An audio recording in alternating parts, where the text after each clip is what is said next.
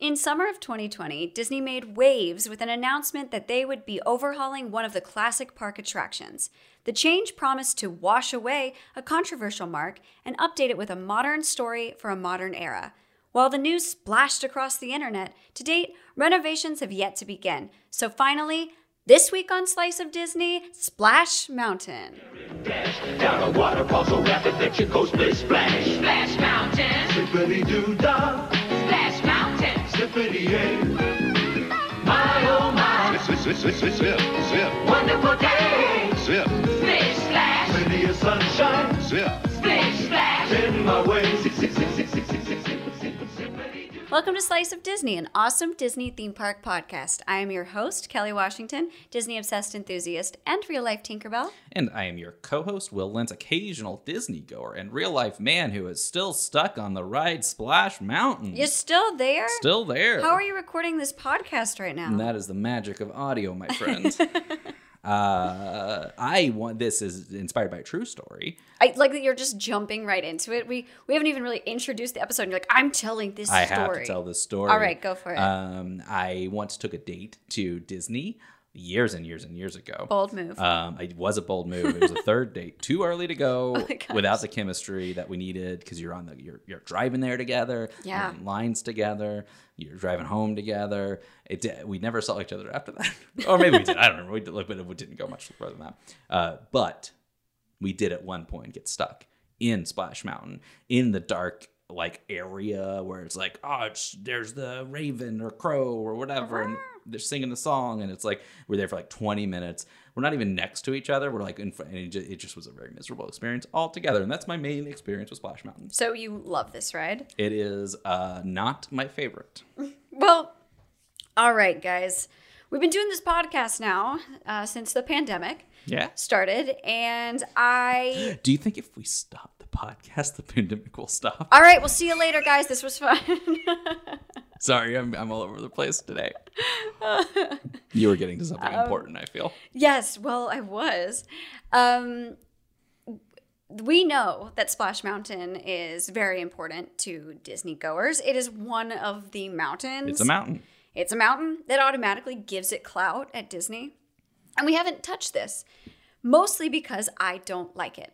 Um, and Sure. because I started Slice of Disney, I can pick and choose which ones I focus on, which is also why you get thousands of episodes on Haunted Mansion. we haven't done one of those in a while Oh, it we should just do one, sneak in. Valentine's Day, because I love it. yeah okay Um, we haven't dove in, dove into Splash Mountain because one, in the beginning of the pandemic, we were told we were switching it to Princess and the Frog, which excited me to no end because I love Princess and the Frog. I do too. It's great. I love uh, anything New Orleans, and I'm very excited for that whenever that does happen. Hopefully sooner rather than later. Yeah, better. Um, but we haven't touched this.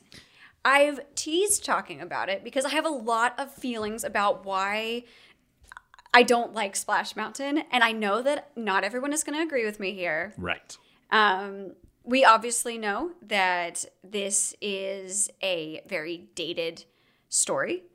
It is offensive and uh, Based off of a property that Disney does not even think is appropriate enough to include on Disney Plus, uh, and for good reason. Like it, there's a lot of like racist overtones. There's caricatures of people. It's not a good uh, intellectual property, and it's something that is better to be left far in our past. Um, and to make the parks an inclusive place where everyone can come and not feel uncomfortable about any ride or attraction that they're seeing. the last thing you want to do is make anyone upset or feel like they don't belong. So, um, today we're going to focus on the ride itself and the history of the ride. I would love to dive in to the reason I dislike it even more on a few on a next episode. Um, we're really going to get into Splash Mountain. If we're going to do Splash Mountain, we're uh, we're going to discuss it. Yeah, but we also did feel like you know just to to finish off that piece of the conversation. Yes. We also feel like we're not the appropriate voices to be having that conversation to what those what the song of the South represents and um, and why it particularly is offensive. And there's better people out there that can explain that. And I and I'm going to put like if you look in the show notes, I'll throw in um, some resources that you can check out. And I think that you certainly should. Uh, but Kelly hates this ride beyond that on top of it. So Oh, that's definitely like the main reason yeah, I for dislike sure. it. Yeah, yeah. Um, Um, but we also did want to talk about, you know, it, it's a it's a big ride, and it, it will hopefully continue to be a big ride with a better, uh, you know, like. IP that's around it. So. Well, Plus, I feel like Michael Eisner almost saved this whole controversy, but people wouldn't listen to him. So I get to finally make a case for Michael Eisner being Oh, right. all right, all right. I'm gonna hear it because I have thoughts about Michael Eisner's uh, involvement with this ride too. Um, Splash Mountain. Here we go. In case you don't know what Splash Mountain is, it is a log flume ride at Disneyland, Tokyo Disneyland, and the Magic Kingdom. It is based on the animated sequences of the 1946 film Song of the South. Um, and the ride combines the thrill aspect of a log flume along with a boat dark ride telling the story of the Briar Patch. Um, And if you are listening to this podcast, you certainly know what a log flume is. However, if for some reason you don't, it's one of those rides that you always see where the people are like, "We're in a big log, and oh no, we're going down as we hit the ground." Splash! Splash! Yay! Yeah. Um, so I'm going to go ahead and start this not like how I usually do and say that we are not beginning our story with Walt.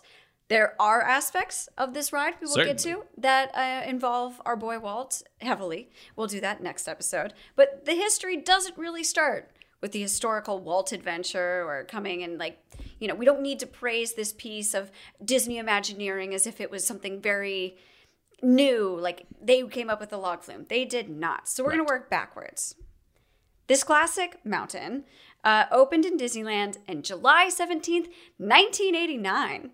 Uh, Disneyland Tokyo opened October 1st, 1992, and Disneyland and Disney World opened October 2nd, a day after Tokyo, okay. uh, October 2nd, 1992. I will say the opening of this attraction was much um, more recent than I expected. That's why I'm starting out with that information. Great, great, great, great. Because you think of this as people put it in as if it is one of the classics, and it's pretty new. Yeah, if you didn't hear in the intro, uh, I put quotes around classic because people do consider it a classic, but realistically, it's more of a classic. It's a we want you to feel like it's classic, but it's not. Right. I'm going to take you back to this attraction's origin. 1983.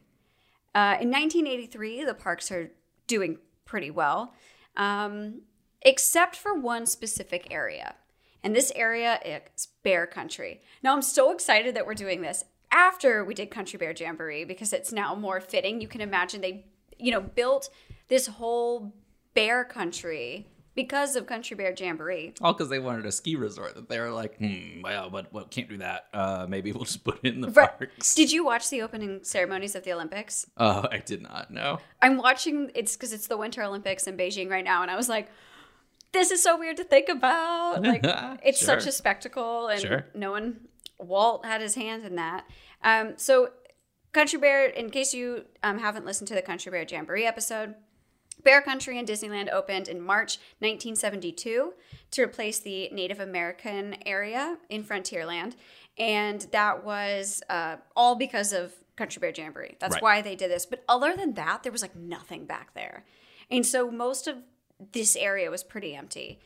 And now, in a very trafficy Southern California way, because that's if you don't know and you don't live in Southern California, all you do is sit in traffic. It took me 30 minutes to go 11 miles to get to Will today. Yeah, no, I mean that's it. Uh, you know, I, and, and, and, and who would imagine that sitting in traffic uh, Grand ideas could come. would get you great ideas for theme park attractions?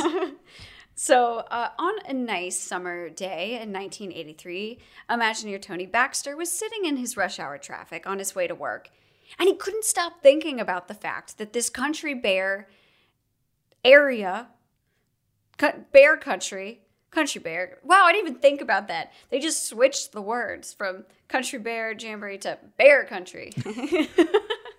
Listen, they're geniuses, all they, of them. they are. Um, and so he's thinking about how do I attract guests back there? And we do love Tony Baxter Sure. um, and love his effort.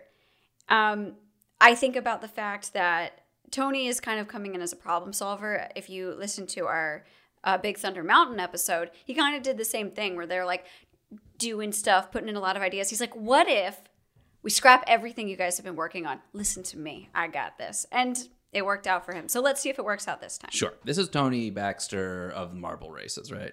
Yes. Cool. That's all. I just wanted to check in. Let's keep going. Um, at the same time, uh, Dick Nunis, who was the president of the Imagineering Company, Okay. um, he had insisted the Imagineers work on a log flume ride for Disneyland to help guests cool off throughout the day. Sure. And Makes sense. Yeah, I mean it does. It gets hot. Yeah. In that way, a lot of people like to get, you know, wet, cool them off, enjoy the rest of the day. Yeah. Me, not one of those people. Me neither. If I'm gonna do it, it's like I'm staying on property and I can go home and change. Yeah, I don't want to walk around with wet socks. That's like the worst. Oh, it's like the worst Yeah. feeling. Um, even like wet socks that then dry on your feet. That's also the, it's the kind of like yeah, they kind of stick. yeah. Ugh. No, thank you. Yeah. Um, well, the Imagineers were not initially enthusiastic about this either because they were like, log flumes are ordinary. We're Disney. We're inventing things. Sure. This is this doesn't feel like us. But Tony Baxter, doing what he did for Big Thunder, he's like, no, no, no, I'm going to listen to this guy because he is the one paying my bills.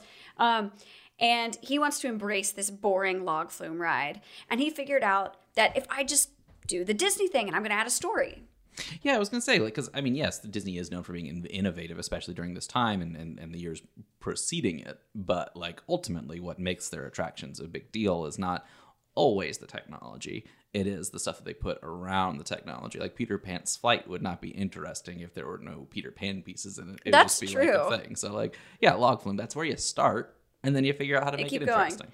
Well, and he did. And so when he was thinking about the theming on his adventures, um, he chose the 1946 film Song of the South. And so this is what I'm doing. I'm picturing like Tony Baxter's just like Googling, but they don't have Google, so it's like whatever it is. And he's like going he types in like Disney movies with bear. Click. Okay, this one's got a bear. Sure, let's put it in there. that has a rare bear. So bear and like I wonder what thought outside of that really went into why we chose to do Song of the South here. I mean, I think you're probably right. Honestly, I mean, maybe not the googling piece, but like it does feel like, I mean, uh, growing up, the movie and those characters were never something that I experienced or ran into. Um, the only association I have with them is Splash Mountain, Right. Um, so certainly, like, I don't think it was like a, oh, we got this great property we really want to push out there. It was like, Right. how do we fit? How do we fit, fit this kind of maybe cool thing that's going to bring people into this area and uh, make it make sense thematically? All right, there's there's some bear characters. Let's put it in there. And Yeah. not enough thought was put into it, but that is probably what it was. I, I think it started there. And I guess also part of the thought process was that Brer Fox, Brer Bear, and Brer Rabbit had been popular characters in the parks. Um, not quite since opening, but they made their way into just like being fur characters that Sure. would walk around the parks and people liked them. And the film did win an Oscar for Best Original Song in 1947 for Zippity Doo Dah.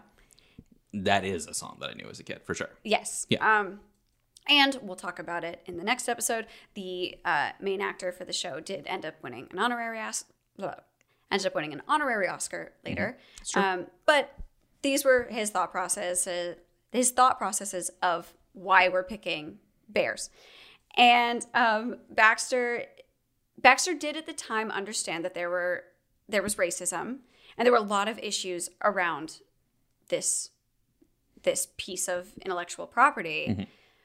So that is why they chose for the attraction to fully focus on the very small part of the story featuring just the furry characters. Right. The fully animated part, which I guess from researching, to be honest, I've never seen Song of the South.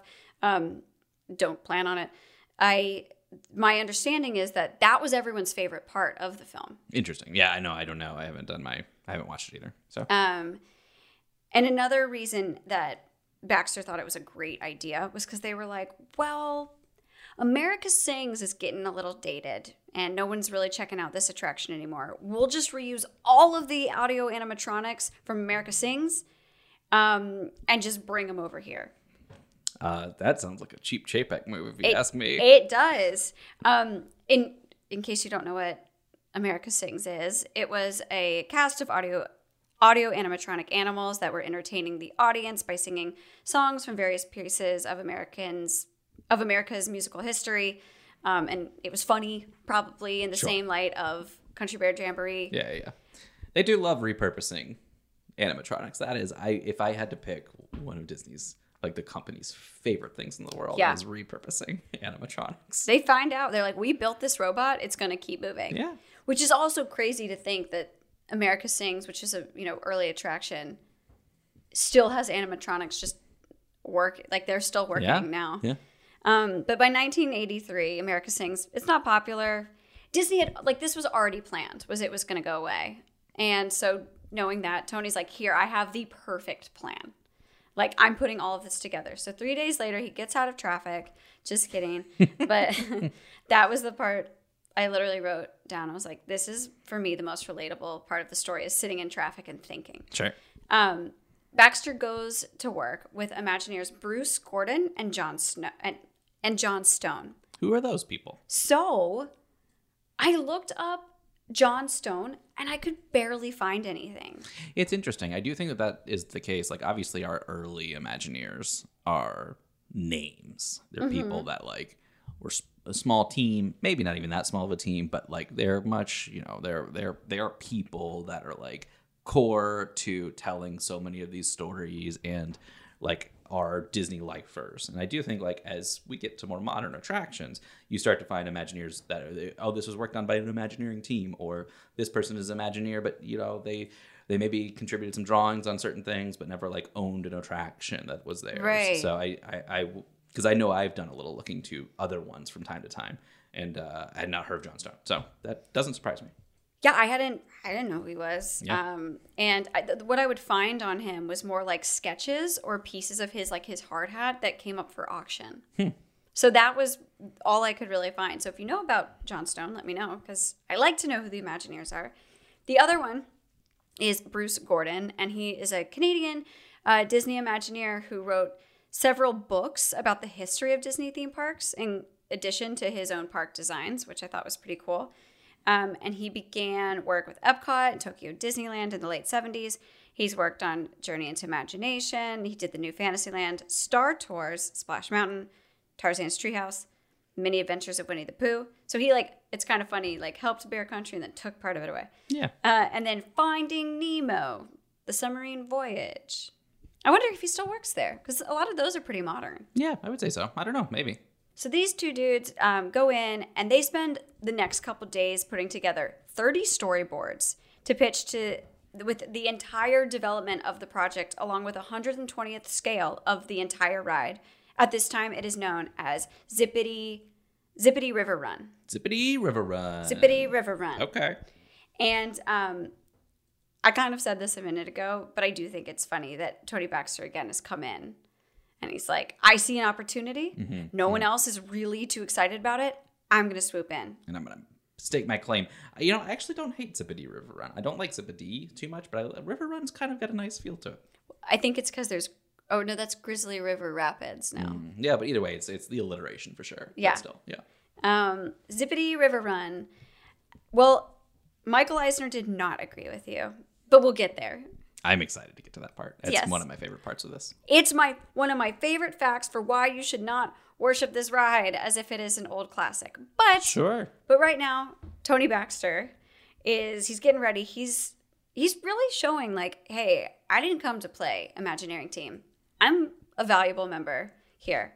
So him and his team um, get ready to show their log flume attraction featuring all of the different animated parts uh, only featuring the animated parts of this movie to the newest disney ceo walt disney company just got a new ceo who is it We just talked about him. who is it? It's Breck Eisner. No, well, kind of. Yeah. Michael Eisner. Michael Eisner came in hot, and as you know, he was really ready to shake up these parks. And so this attraction uh, was matching all the criteria he needed. It was new. It was had thrill. Um, One thing it didn't match, and I'm going to go ahead and say this right now. I think it's going to get us into the next part you're getting to. I feel like the IP, that's not new. That's not bringing me anywhere. Zip, Zippity River Run? Okay. What's that? yeah, no, I, I'd be like, uh, I don't really get it. Um, and I don't know what Breck's feelings, his son. Uh, reminder again that uh, when they were revamping Disneyland, he would consult his son Breck Yeah. about what's cool. Right.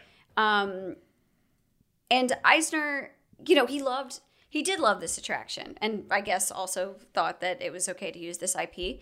Um, and he was like, honestly, most important part, it's not going to cost as much because we're reusing all of these other parts. Yeah. And a log flume by nature is a cheap ride, Yeah. supposedly. I mean, I mean, I, don't know. All relative. It's still a, Right. a big theme park ride, Sure. but it's cheaper. Uh, but Michael Eisner didn't like the name. I agree. Sort of. He felt that uh, it felt a little too kiddish. So instead, he insisted, like this was a requirement, that it be called Splash Mountain. Let me defend Eisner for a second. All right. I know there's more to this. Yes. But let me defend him for a second. I think branding this as a mountain is smart Yes, because it does it gives a weight to it and like an importance to it because of all the other mountains and you're putting it in there like oh well I've I have got to check out the new mountain ride. I think that that's that that's a smart move. Now the splash piece. Why don't you get to that? Well, why did he want to call it Splash Mountain, you ask? Because of the big splash at the end? Sure, makes sense. Nope. Was it the fact it's a water ride? I mean, I would guess. Is there anything in Song of the South that has to do with splash and water? We don't know because we No, haven't watched. well- Well, spoil. I have not watched it, but spoiler alert, uh, it does not. Okay. Um, the name Splash Mountain literally came because the movie Splash, starring Tom Hanks and Daryl Hannah, was coming out, and Disney CEO Michael Eisner wanted the ride to promote this romantic film. And honestly, this is where I'm saying that Michael Eisner could have saved all the consternation around this ride and saved the rebranding and all the stuff that needed to be done if they just really leaned in and instead of Brer Rabbit, you're getting Tom Hanks in the ride. I would be down for Tom Hanks. Yeah, that'd be fun. Uh, you know, my favorite piece of trivia related to Splash What? is that when they put it onto uh, Disney Plus, um, they digitally removed a butt crack. Did they really? Yeah, because they're like, it's a family uh, streaming service. We gotta No like, booty gotta- cracks. yeah. That's funny. Yeah. Um, That's I- the only thing I know about the movie, honestly. well, I did put uh, the trailer in the notes, so if you'd like to play a clip of it, If there's a good clip to play, it will be playing right now. Daryl Hannah, Tom Hanks, and John Candy. Splash, a fantastic tale about a fantastic tale.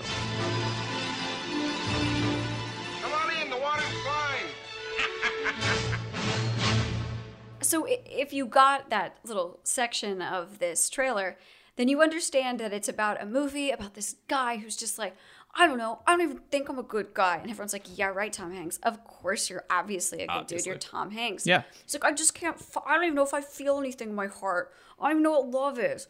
And then he like falls in love with this mermaid, and it's really great. And so Michael Eisner also really wanted a mermaid to appear on the attraction with Brer Rabbit and Brer Fox. Honestly, I don't I don't see the problem.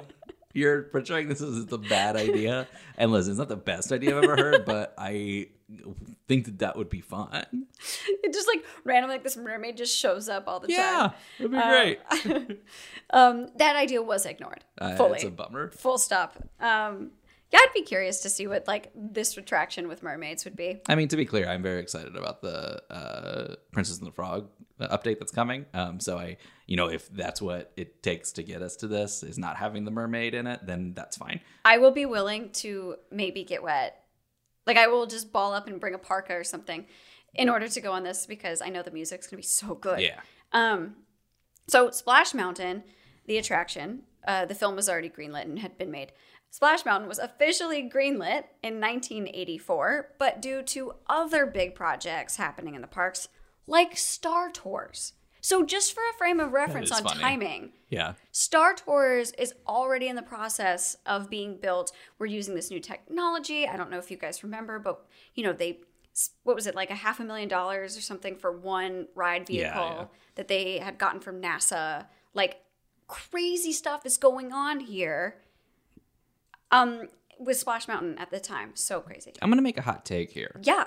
I think Eisner here saved the attraction because I think Splash Mountain, I think associating it with mountains, like with the other big classic mountains, has given it more longevity than it would have otherwise. Specifically because Zippity River Run, I think if that's the would've new attraction compared to like Star Tours, people are going to gravitate towards the new modern technology, the modern stories that they're interested in.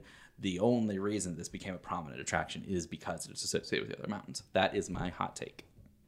I actually agree with you. Thank you. I'm surprised, but I do.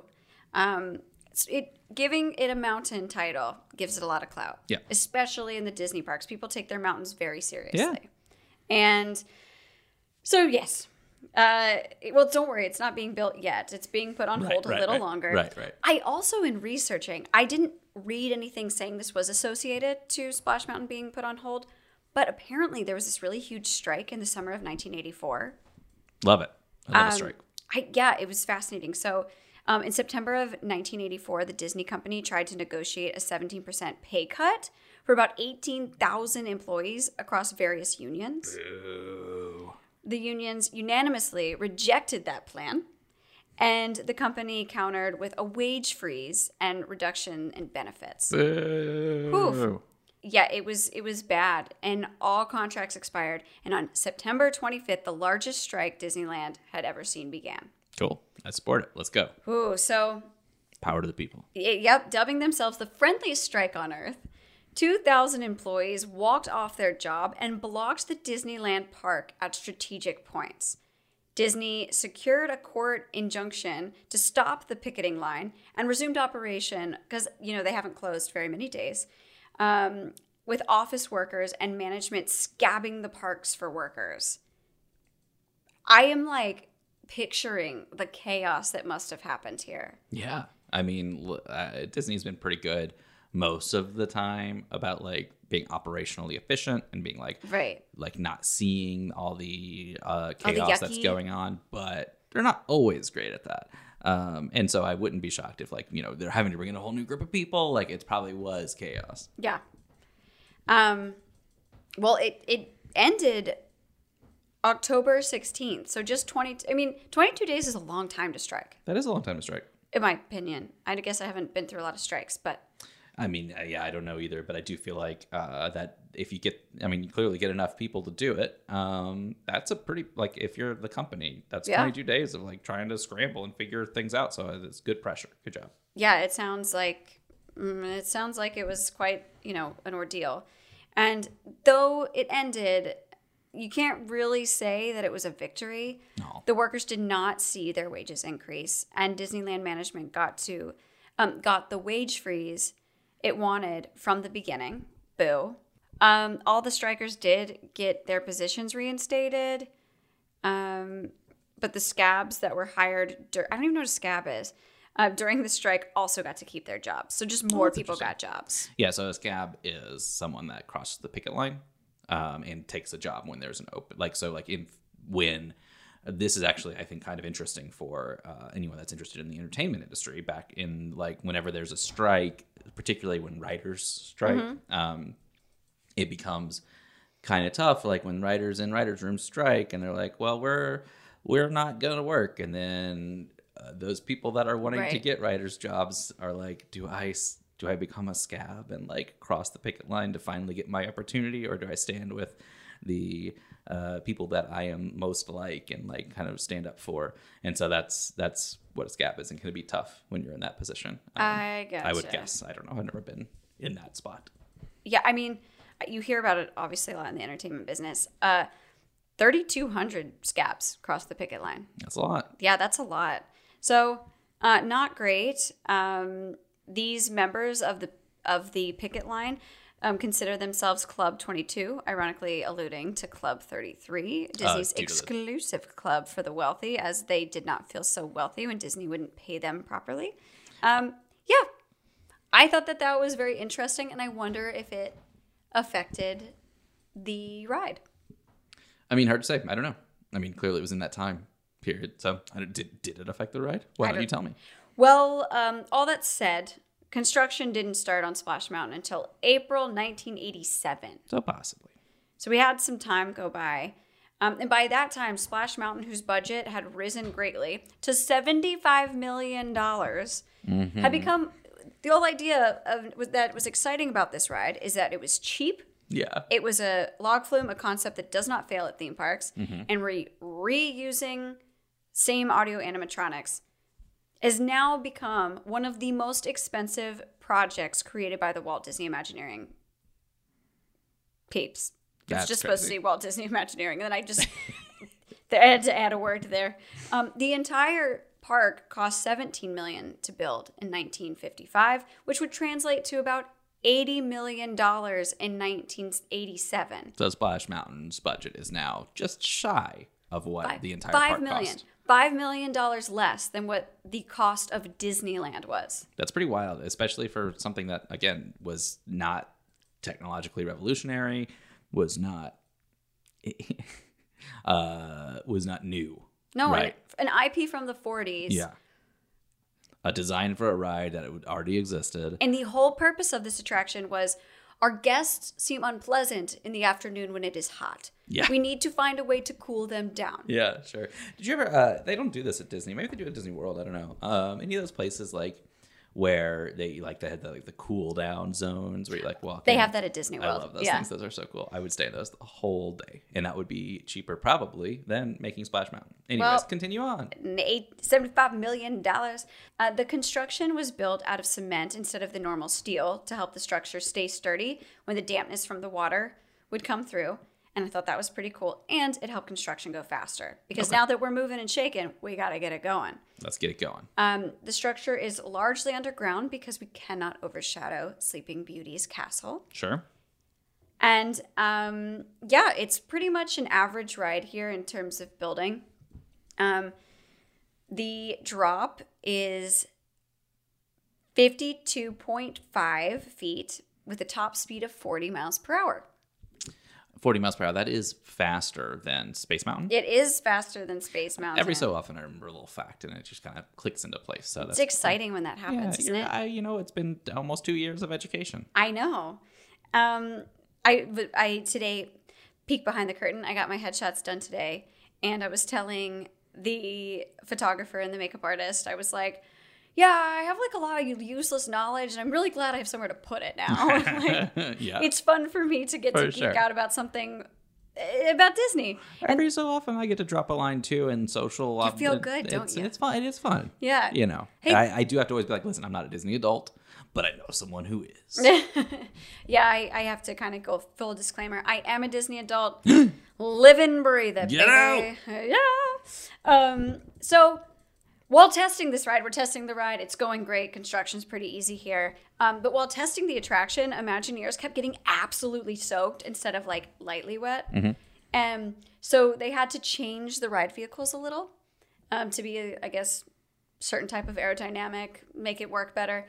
Um, and so instead of having seven seats, um, oh wait, oh no, so they had to make it seven seats instead of six. Yeah, that's interesting. I do. I wonder, like, because I would almost think you would want fewer people because the more people you have, the more weight it is, and so therefore, like, the more the bigger splash it's going to make. But clearly, that's not the only thing that they adjusted. So Yeah. Um, I in the last seat. So the way that it is at Disneyland, if you haven't been, is it is one row where you sit like one person, one person, one person, and then the last row is kind of built for an adult with a child. oh, okay, Um, where, yeah. So that's how it it works didn't realize that. Yep. Um, there are 103 audio animatronics, mostly reused from America Sings, except for the main characters that were all built for the attraction. And um, seems like one guy was kind of just like, all right, I'm going to focus on these three babies. Um, and because of all the new characters, this area of the park was mm, renamed from Bear Country to Critter Country. Critter country. Critter Country. Um, I feel like Tomater should be back there. Yay! So Splash Mountain opens July 17th, 1989. And this attraction was an absolute huge hit. I, can mean, imagine. So successful. They It's the only thing like it in the parks. it's the only thing like it in the parks. Attendance to the parks went way up because of not just this attraction, um, but you know they had Star Tours. I'm sure helped as well. But yes, it was huge success, and the ride always packed even today. And it has become a staple for most guests. You know, it's not something they do just occasionally. This is a in the, your question game at the end. This I think would be a lot of people's every trip. Again, I think it's because there's not much else that's like that in the parks, and it does it changes your experience. Because if you are the person that wants to cool off with a big splash, it gives you an opportunity to do that. So I uh, have horror stories from this attraction. yeah, like what? One was one time I went on it and I think it's a Disney World that it does this, but you like go around a corner and then the people coming down splash, the water comes off and it can go on the guests. Mm. And I got not wet on the drop, after the drop, just like a like a it's like they took a bucket and just put it over my head. I mean, I was drenched from head to toe and I was so upset and I was like, never again. I never going this. I was so so so upset. And then um another time we were stuck on it as well, my whole family. And they had to walk us off. And my brother like recorded himself like because the animatronics are still moving their mouths and it's I mean, so eerie experience. Yeah. and he's like recording himself with it and they were like don't do that and he was Yeah. like yeah, okay but yes it was very i was it was eerie being like it was the part where like what would That's where I was stuck. rabbit do It's the worst. Not a great date spot. I'll tell you uh, that. you know you didn't i'm surprised it didn't keep I going know. so romantic um so like i said it's a huge success. People aren't stuck at the brer rabbit sad part. It's like a little possum singing. She's like what would brer rabbit do? Um almost immediately after opening in anaheim disney decided we're also going to open a splash mountain in walt disney world and tokyo. And they almost did it for paris as well but they decided budget wise it wouldn't make any sense because of the super cold winters. It's not going to be open enough. Um Yeah, I mean that makes sense. Yeah. It's the kind of place you want to probably only really go on when it's not cold. Florida? I'm sure some Totally. people still do, but i get it yeah.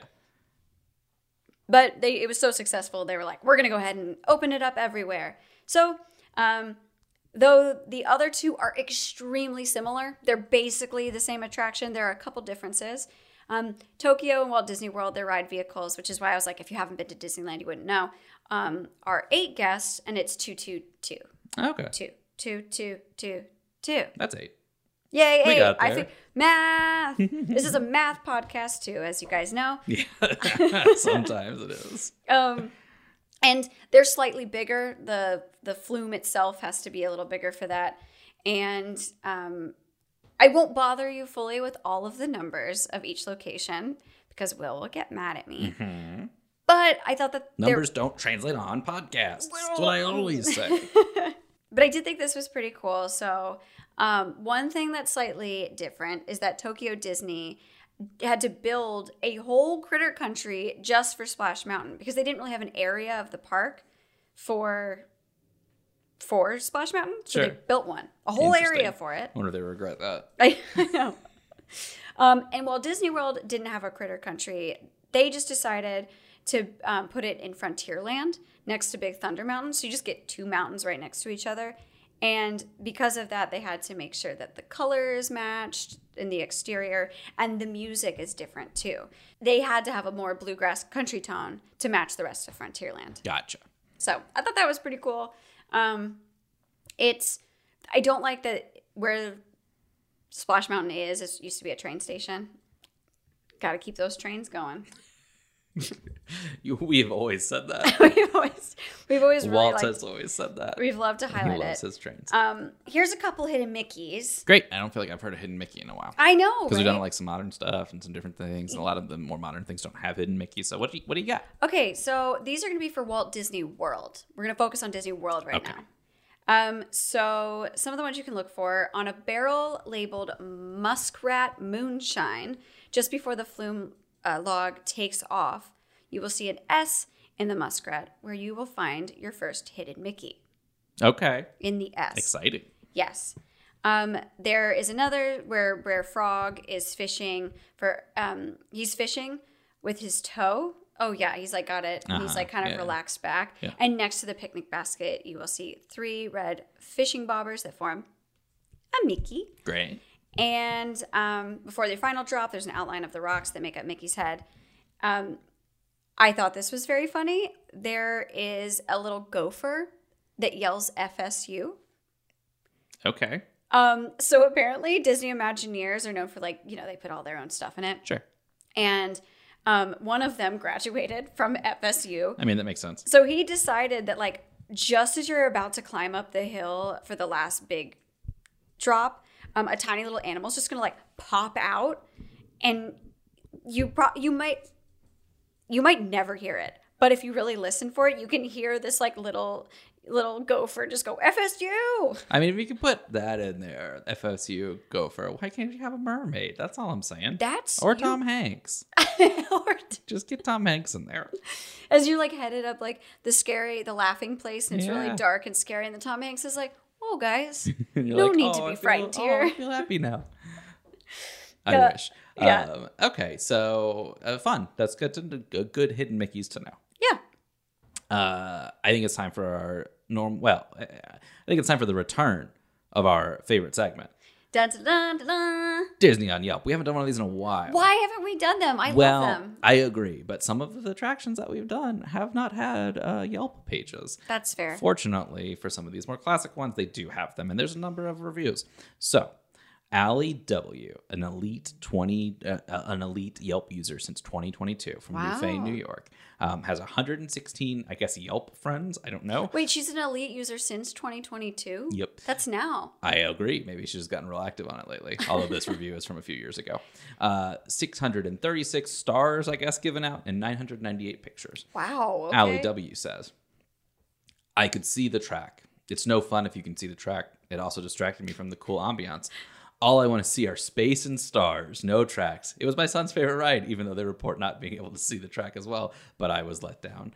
It didn't just recapture my childhood memories. Instead, it was dimly lit, generic roller coaster. Is the Disneyland version still pitch black? Uh, three stars. so here's the thing about the Splash Mountain Yelp page. wait, wait. I would say at least 30% of the people are reviewing Space Mountain on the Splash Mountain Yelp page. Uh, Oh my It is a consistent problem.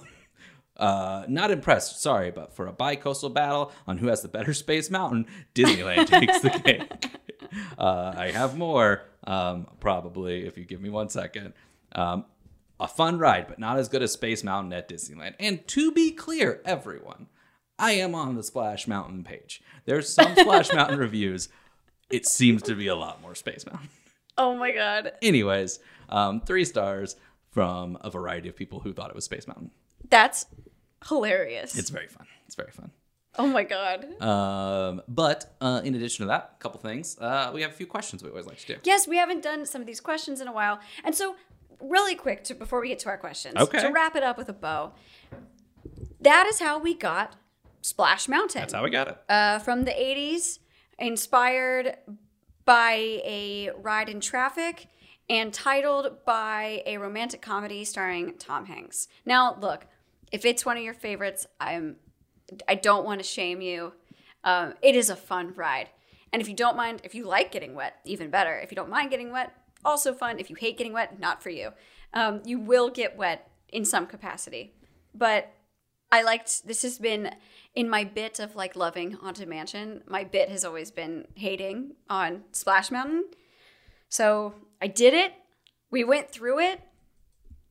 Congratulations. Yay! So with that said, Yes. uh, I think these questions may be pretty easy to guess as to what this you're going to say. so different than my normal. is this an attraction you go on every time you visit? No, If you were to go on it, what time of the day?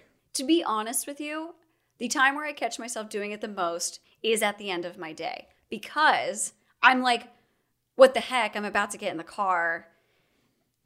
If I miss, you know, I could be miserable or change into a t shirt, whatever it might be. That bridges well into the question. It's the end of the day now. to be considered, end of the day for you is always like at like the latest time. It's nighttime, right? Right now, the park closes at 8 p.m. Okay, well that's crazy. Yeah. Um, and you're you're about to leave. You're on your way out. Ten minute wait to go on Splash Mountain. Are you gonna do it? Is anything else open, or this is my only option? Um, anything else is open, but they all have their standard time waits. Probably not. But if the question was, If it's the only one, yeah. it's open later, you can do it, there's no light, yes, I will go. There's some times where I enjoy hating it and wanting to go on it, if that makes sense. Oh, it it does for sure. I don't I don't think I don't think you, uh, the only time I think you'd get me on it is like in the after hot afternoon. Okay, I was gonna ask you. nighttime, I'm not gonna want to go on it because it's like I don't want to be wet for the whole ride back home. Yeah. That seems crazy. Um, okay, so uh, uh, uh, what would you change? And let's here's what I'll we we know the obvious answer. We would retheme it. They're doing that. We don't know. We can't say what we would change with the retheme because we haven't seen that yet. I feel like it's going to be so magical. I think so too. I So- can already picture like them like in the, you know, in the swamp and like singing songs. Yeah. So, uh, with that off the table, mechanically, uh, Okay. I don't know, whatever else. What would you change? I would like Kelly's honest answer. Yeah. I would want to get less wet. Sure. No, I mean, I think I think that there's, I think that's hard to do. I do think there's something you could do about like consistency of wetness that you get when you go on it, because sometimes you get crazy wet, sometimes you don't. Right. And maybe having a consistency of expectation could be something that people would like, uh, but also I think not really. You kind of want it to be different every time. So I don't know. Um, different music. Yeah, I mean, Zippity Doo Dah is a great fun song. No denying the fun of that song. And uh, I like that. The rest of the music, you know, is whatever. Sure. Um, that, that makes sense. Yeah. Yeah, I I just feel like I have really bad luck on that attraction too. Same with Grizzly uh, River Rapid Run. Sure. Rap, running Rapid. Yeah. Grizzly I- I- Bears. I don't More know. bears. We haven't covered that one yet. So. Um, it's so like I'm okay. There's one in Florida that's I feel like the Kali Rapids. I'm like okay, I can do this because I'm in Florida. It's really hot here. This I need to cool off. Makes in sense. California, I don't have that desire as much. I always am that person that gets just like drenched from head to toe. yeah. So most of the pictures of me, I'm gonna have to see if I can find one for this episode that I where I'm on Splash Mountain. I'm maybe I'll do it for this episode. I'm going to Disney a lot this week. I haven't been in a while, guys. So I know. Well, no, I actually haven't been. So I'm in a I'm happy for long you. time for me. Yeah. Where if I'm gonna go, I'm going to put my bag in between my legs, take my legs off the floor, which you're not supposed to do. Don't get in, me in trouble, please. Um, I'll and- release this episode after Disney. you go. yeah. And then like put my hood over and just turtle into a ball so that nothing can get wet. That does sound unsafe and also like then don't go on the ride. That's all I got for you. You know, the thing I would change is I would uh, not allow me to go on it. There you Done. um, okay, great. I think that I we are both we as we have said excited about what the rebrand is going to be. Um, and and you know, there's not much else to change aside from that. So Nope. Well, yay, we we freaking did it. We did I it. did it. Will, I did it.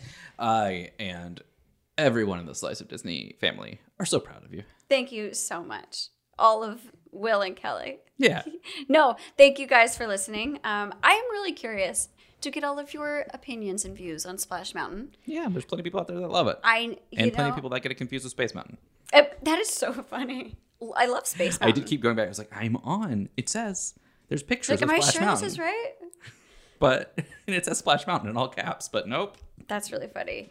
Um, well, get ready for some really fascinating history uh, with Splash Mountain and its origin story as well um, for a future episode uh, very soon. Yeah. And for now, that there you go. That's how we got this splash of a time. Nice. Thank you. Um, if you want to reach out to us and give us your opinions and feelings on Splash Mountain and all other attractions, you can find all of our stuff on our website, sliceofdisney.com. But you can reach us on Facebook and Instagram at Slice of Disney. Or on Twitter at slice underscore of underscore Disney. Yay, you can email us at sliceofdisneypod at gmail.com. Please check out our Patreon. Doing some movie nights. We watched Encanto Oh, this we watched- past, and it was I- great. Oh, Loved it was it. so good. The more I've thought about it, I was like, yeah, you could do a really cool attraction. Okay. We were uh, discussing that um, on doing a uh, they could do a Broadway show, Oh, though they totally will. and it's Lin Manuel be- like planned that. Of have but like it just it that is going to be like it could be a very cool. Obviously, the music is already there, but like the effects on a stage would be so neat. Yeah, it would be like a really it'd be like Lion King esque, I think, with what they would do from like an artistic perspective. I think yeah, very neat. having the house move and oh man, give Bruno more songs. sure. I love the actor. I love like the quality of his voice. It's Yeah. so pleasant to me. So, um, yay! That was so much fun. We did it. We did it. Uh, well, thank you again for listening. I hope you guys are having a great start to your year, and we will see you soon. Okay, bye.